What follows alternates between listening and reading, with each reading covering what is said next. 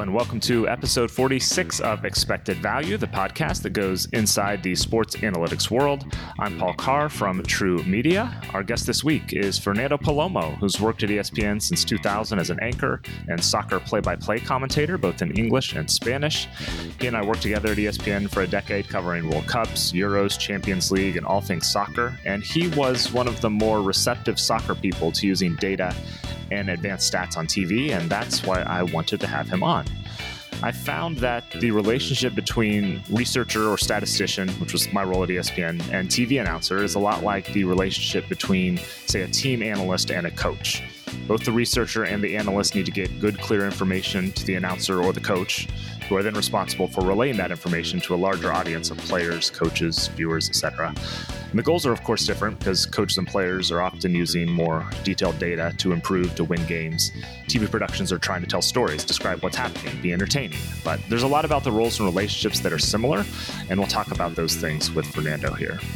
Also, in this conversation, he and I will talk about the upcoming Liverpool Real Madrid Champions League final, what he looks for in soccer statistics, how he uses data as an announcer, the differences in calling games in English versus Spanish, how data is used and received differently in the two languages, and a track and field record that I believe he still holds. Then, producer Sergio de la Espriella will join me to react and wrap things up. Without further ado, here's the expected value conversation with ESPN's Fernando Palomo.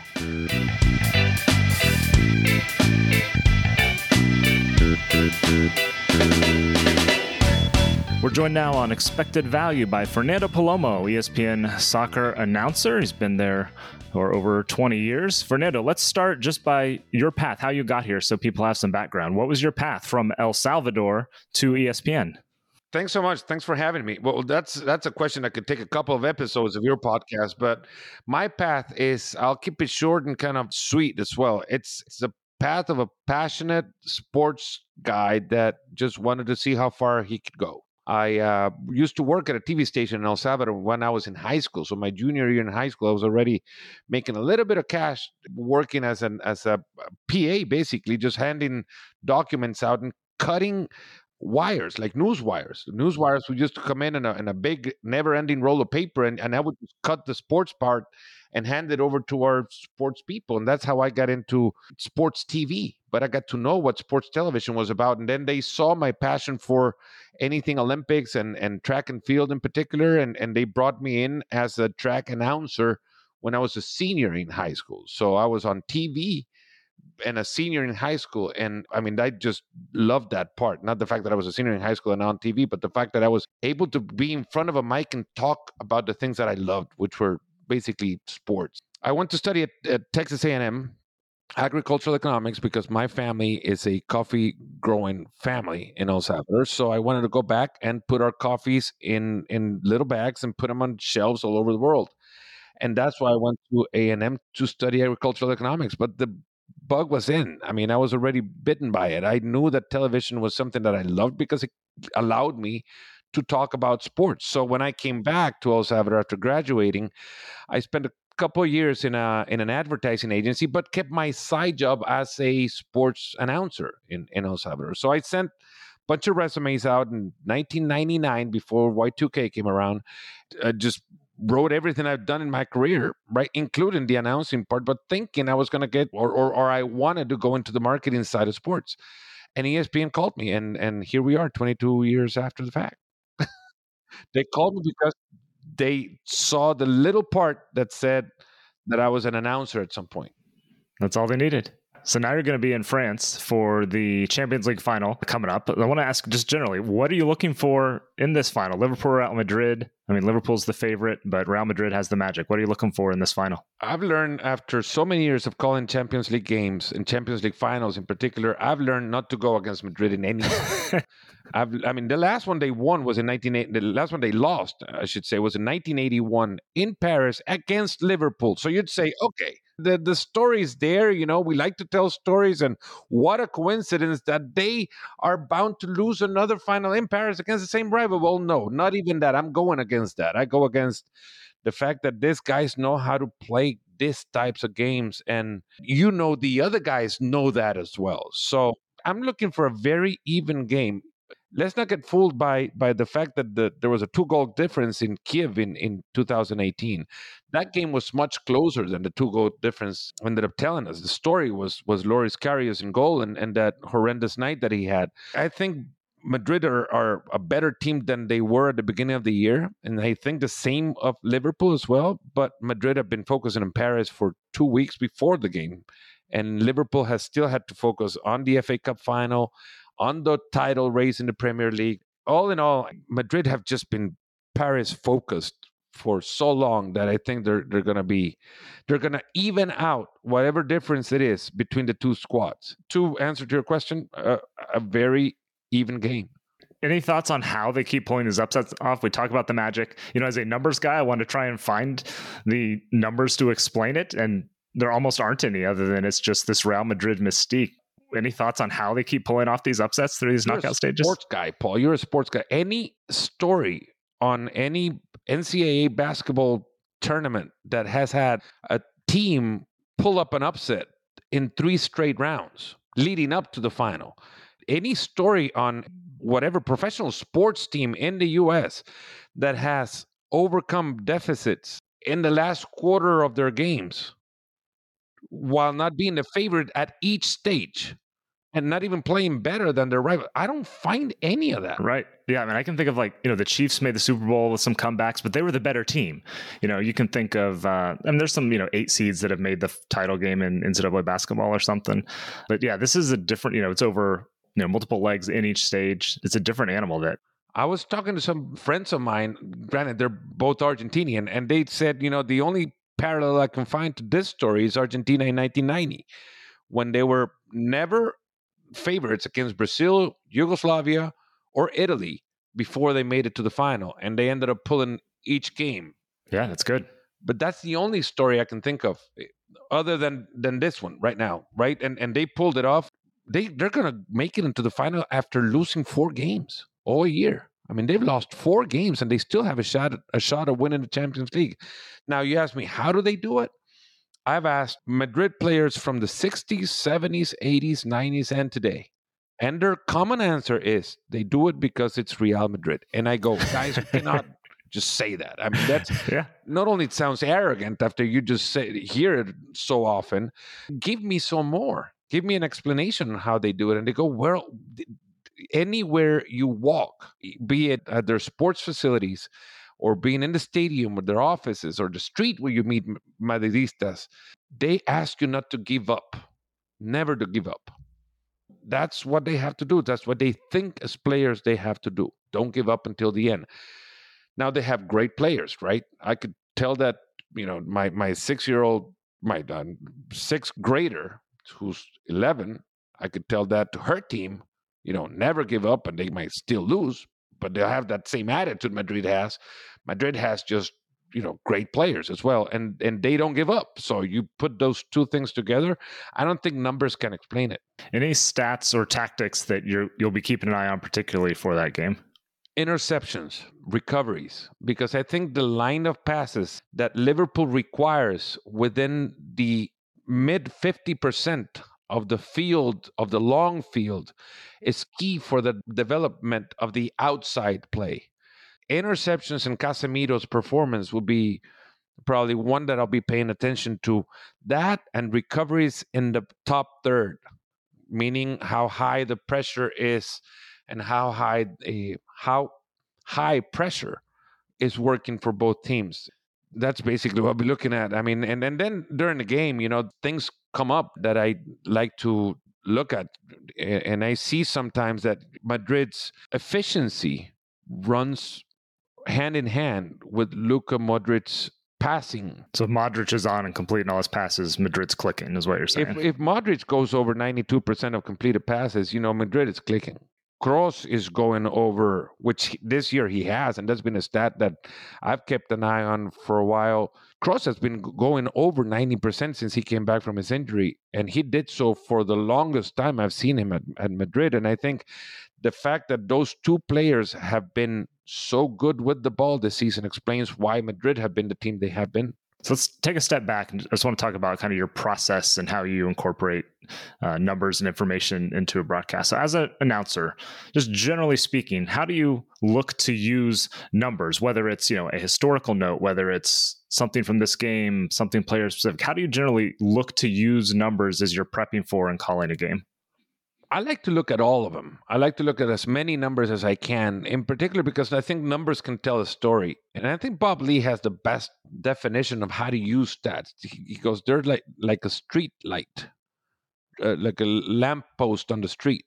You know, you can rely on it. You can you put your back on it and, and lean on it, but don't expect for it to always be lit for you don't expect for it always to shed a light on what you're doing. So that's I do always try to keep numbers close to me. Prior to the game, I like to see how a team can be described by just numbers.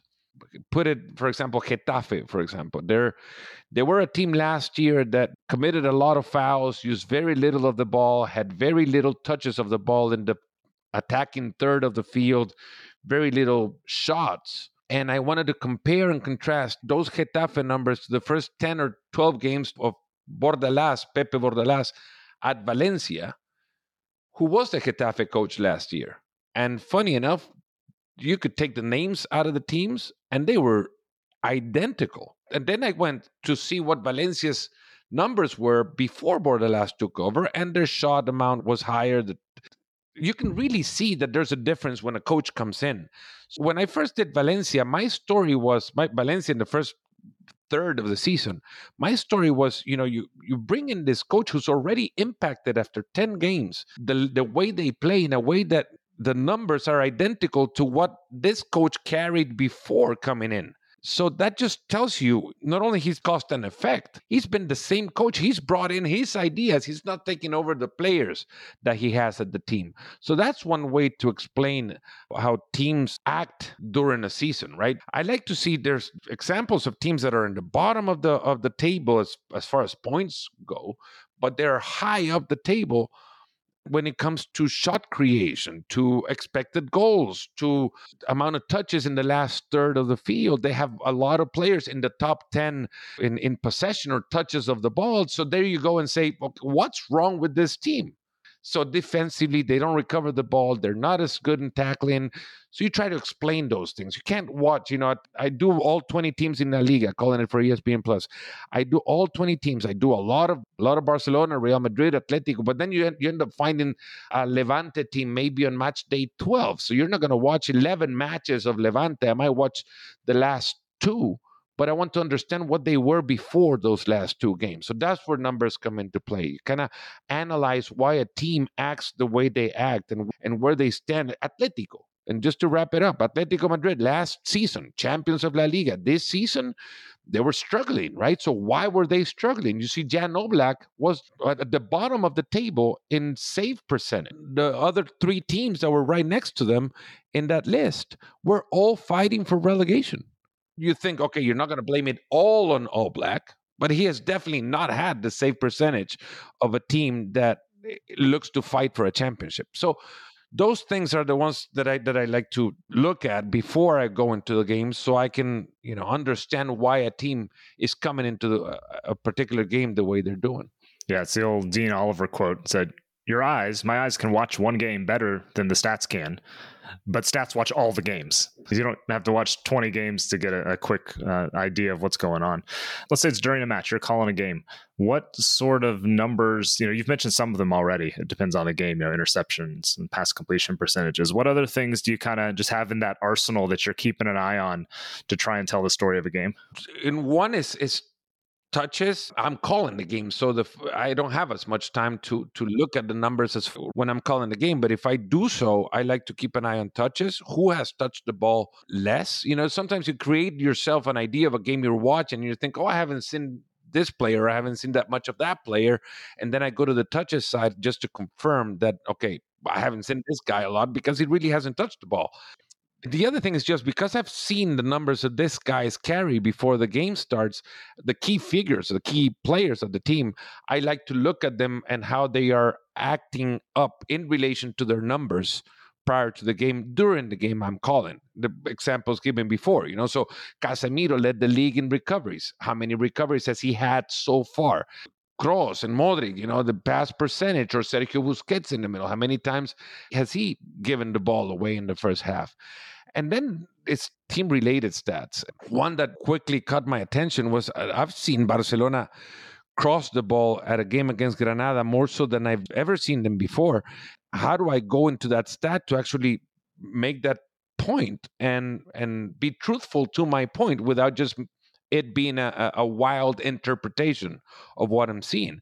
So I went to a, a our stats and I went to all the games they've played. I went to crosses and I tried to put all the games together as as far back as I could go, and I could not find more crosses in a game, you know, past the 80th minute as Barcelona had done against Granada this season when they played them away. They ended up crossing the ball 54 times. Ooh, and wow and that was to me unheard of from a mm-hmm. Barcelona mm-hmm. team. And yeah. I was with Xavi already in in, in early in the Xavi tenure. Uh, yeah. Xavi uh, on board already. So you're thinking, okay, you cross the ball as an outlet to your system, or or is it the system itself?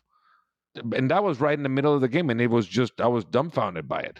Then the other ones are are, are logical to any announcer without him him or her being directly in love with stats to call a game. It's, you know, how many times have they actually been shut out after 45 minutes of a game, right. you know, mm-hmm. or, more historical type stuff. Exactly. Context is so key to have as a comparison, whether it's a player level or team level. Kind of almost more from a, a process standpoint, as your wheels are turning, you're calling a game. How do you decide this is worth to slide this stat in, whether it's a stat somebody hands you or, or, you look up, or it's a note that you had from before the game? Again, whether it's historical, advanced, how do you kind of decide, all right, this is the time I'm going to slide this stat or story in? I'm just I'm curious about the process for that as an announcer. I'm also curious to learn about that process. I'm trying to master that one. I mean, just to tell you a quick one, I don't know if you knew that a Alexander Arnold's grandmother used to date, uh, or used to, she's not anymore. Otherwise, it would have been Alexander Arnold, the one we know today. But she dated Sir Alex Ferguson. What? I read. Yeah. So everybody was like, whoa, that, that's a story, right? Yeah. So I'm, I'm in the middle of telling that story when Alexander Arnold just decides to take the quickest corner kick we've ever seen. And then Divock Origi scores, and here comes the comeback. So my story was left untold until the end because he just Liverpool just all of a sudden pulled the, the weirdest comeback against Barcelona. So there you go. That's I put in a good story at the wrong time. You just want to know you have enough time to tell the story at some point.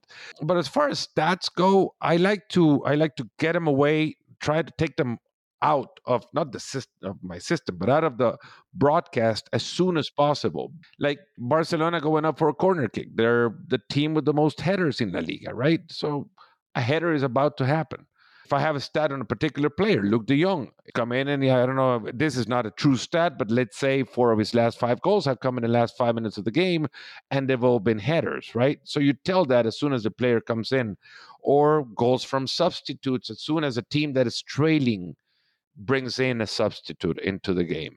So you try to create those scenarios where the stats actually are meaningful. Right. Right. Make it um, as relevant as possible. As relevant as possible to what the game is going on. You want the game to call the stat.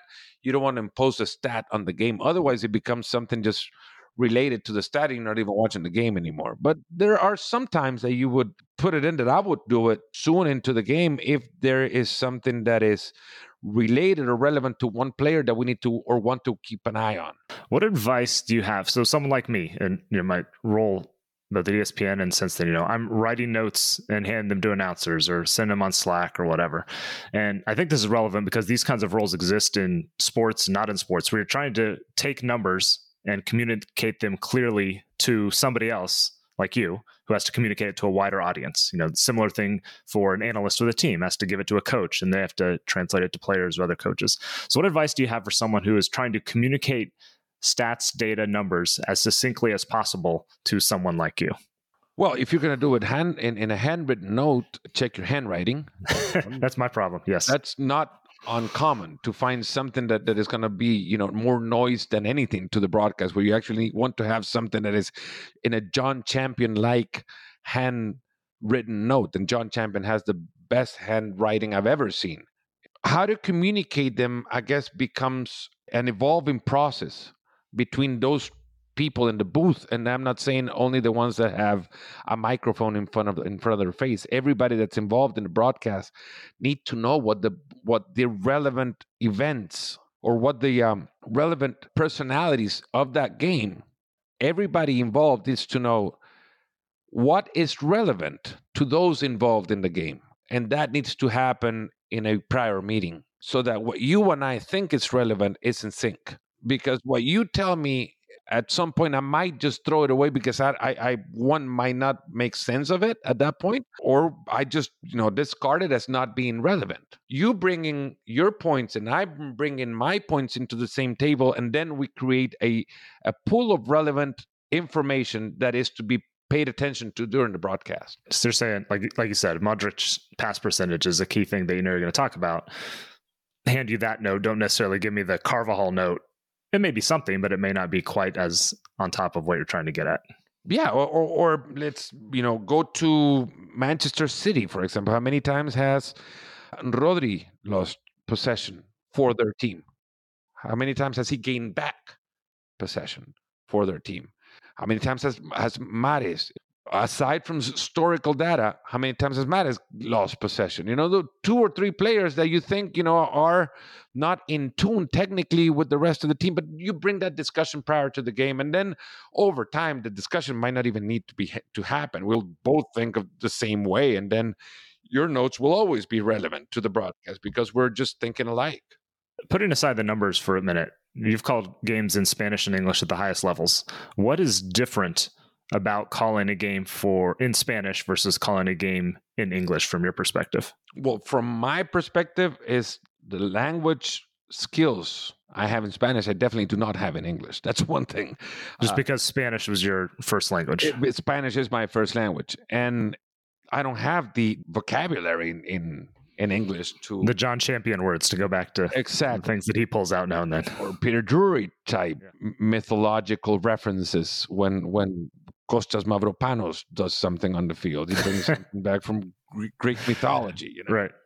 That is one difference from my perspective. On the other side, bringing in a common announcer to it, Spanish is definitely faster because we have been used to or brought up with a more dynamic way of calling of calling the game, whereas English just lets the game happen more just requires less of the commentator, I guess, to the broadcast than we do in Spanish.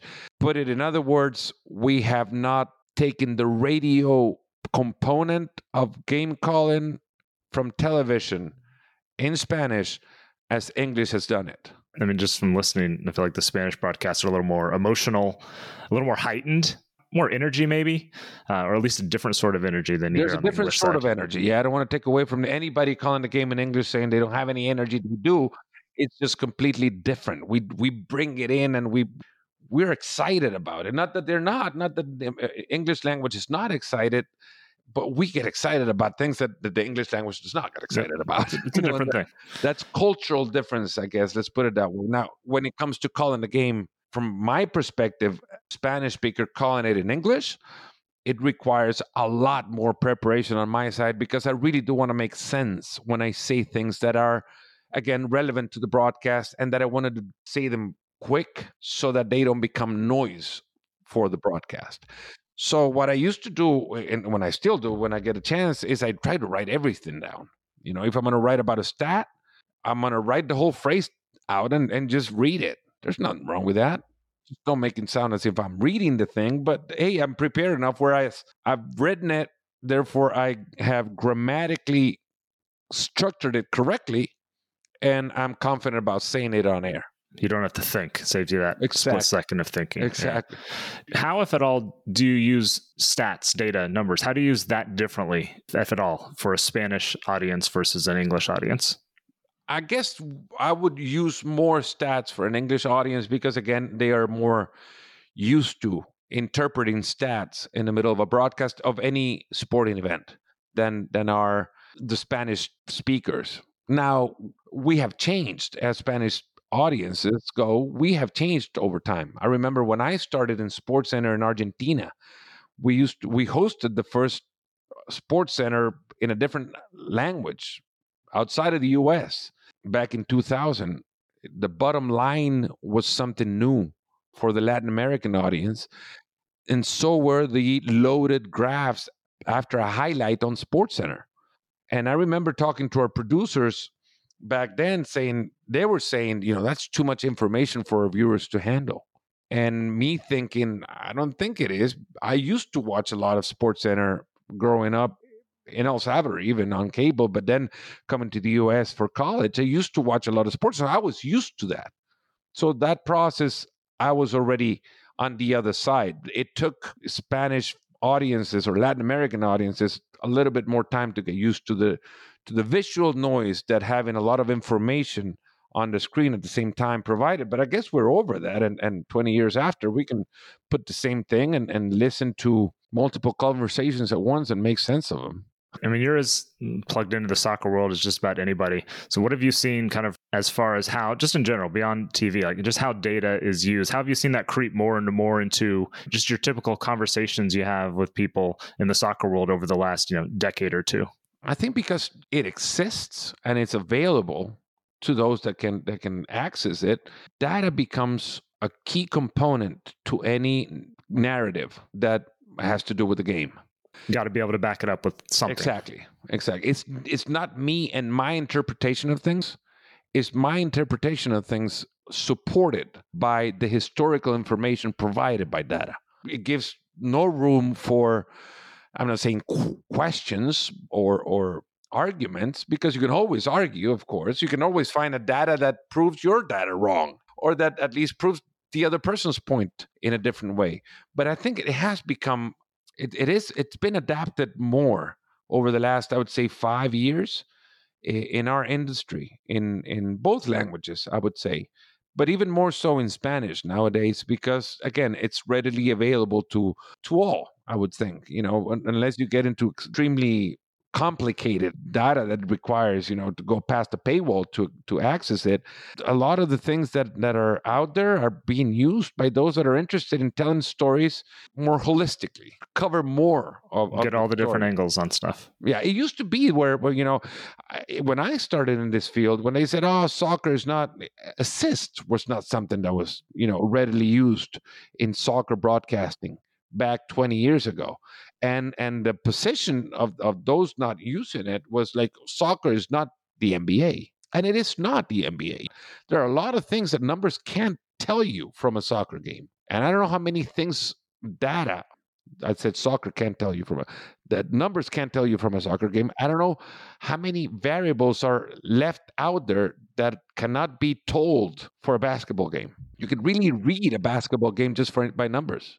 It's amazing how things have changed so fast in the last decade or so. All right, so we, we wrap things up here with our playing favorites segment where we go through a number of your favorite things. So let me start with just what is your favorite number, your lucky number, favorite number? Ah, that was a good one. You know, I read it. You sent them before, and and and to be honest, I I used to play with number three because I wanted to be a number three when I played soccer, but it's six. I don't know why. All right, no reason. That's good enough. Uh, who's your favorite player as a kid? Who was my I growing up in El Salvador, I'd had to go with Mágico González. I learned to watch the game by watching him play and and the joy that he provided was what I, I have always expected the best player out there needs to provide me that ooh ah factor. So know? not just what he did, but how he did it. how he did like and and the one that asks that makes you ask the question like how did he do it you know how did he do that thing and then you laugh and you you hug your your buddy next door and you're like ah you see what he did you know and and players that bring a smile up to, to Realizing that this is maybe an almost impossible question. Do you have a favorite game that you have called in person?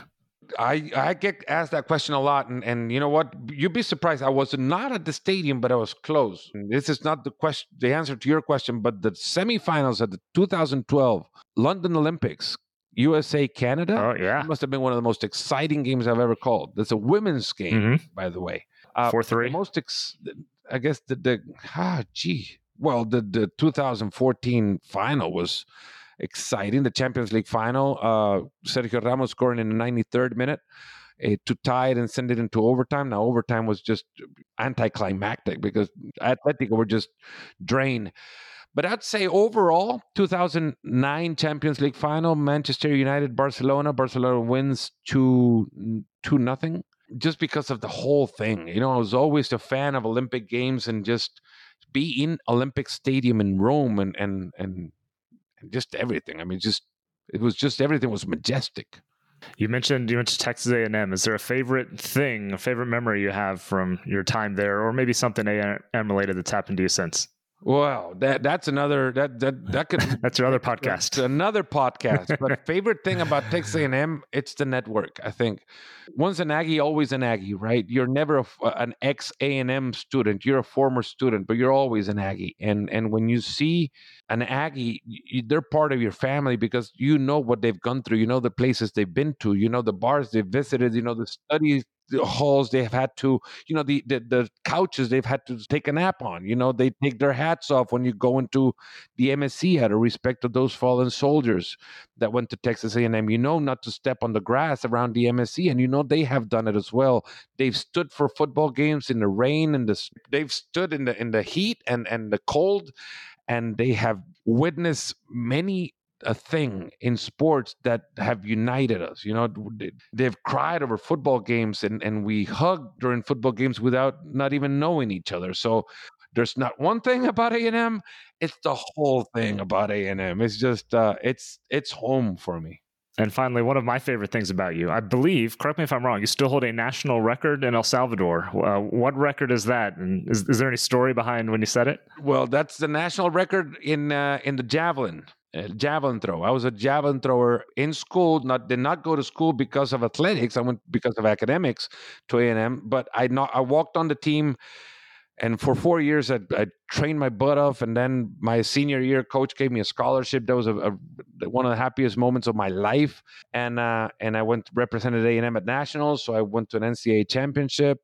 And then I stayed because I wanted to go to the Olympics. I stayed at A and M training for it. So a year after, I graduated from A&M, I threw this national record in Venezuela, in Maracaibo, at the Pachencho Romero Stadium, which is the home of, uh, used to be home of, uh, of the national team of Venezuela. There's not a story behind it. Otherwise, maybe just a lesson that that I was a very bad competitor when it came to big meets. So I know what choking means, right? but this time around, I did not press myself. I just told myself to go enjoy it. It's not a story more more so than it is a life lesson for me. I think that if you go out there and enjoy things without thinking that the end result, you're going to do good. So that time I really enjoyed it. I went to the World Championships in track. So in 1995, I saw a big stadium, 35,000 people in the stands, and they were all looking down at me because I was the only thing happening in that circus at the time javelin uh, qualifying was the first thing happening. I was the second thrower in line on on the quali- in my qualifying flight. So nothing else was going on. Nobody was warming up for anything. It was just the javelin. So 35,000 eyes, pair of eyes looking at me. And I just my legs just buckled. And I thought, "Whoa, what if I fail?" And yeah, of course I did. This time around, there weren't as many fans in the stands. There was pretty good crowd, but I wasn't worrying about failing. I just I'm just gonna have fun. And I ended up beating my national record at the time, and then that was the furthest I ever threw in competition.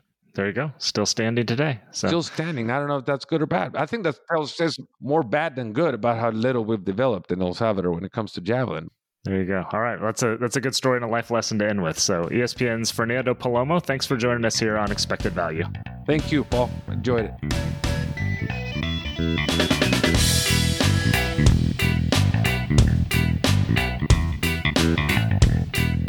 Back in the True Media studios, I'm Paul Carr. Thanks to Fernando Palomo for joining us on the show. You can catch him on ESPN soccer coverage across English and Spanish networks and join his million plus followers on Twitter at Fernando Palomo. I'm joined now by True Media producer Sergio De La Espriella. And speaking of Twitter, first I need to share a Fernando story from my ESPN days. So this is it's either Euro 2012 or the Confed Cup in 2013, and we're at dinner after one of the games. It might have been an off day. So most of the talent producers are there and having dinner, whatever. Twitter comes up, so people are kind of talking about how many followers they have. This is, you know, relatively early days. I know Fernando's got the most followers of I think anyone at the table. So it was really funny, just kind of going around. You know, oh, this guy's got fifty thousand, hundred thousand. Someone's got two hundred thousand. This is great. And Fernando humbly doesn't say anything until finally somebody asks him, Fernando, what do you, what do you have? And he's like, uh, I'm over half a million. You know, it's like double pretty much. And we're just like, whoa! Everyone yells. It was, it was anyway, it was really funny. So yeah, he's he's done a lot of good work on soccer coverage across multiple languages, and he's got the kind of Twitter following to prove it. So there's my one Fernando story. Yeah, Sergio, what uh, what else did you take out of this conversation we had with him?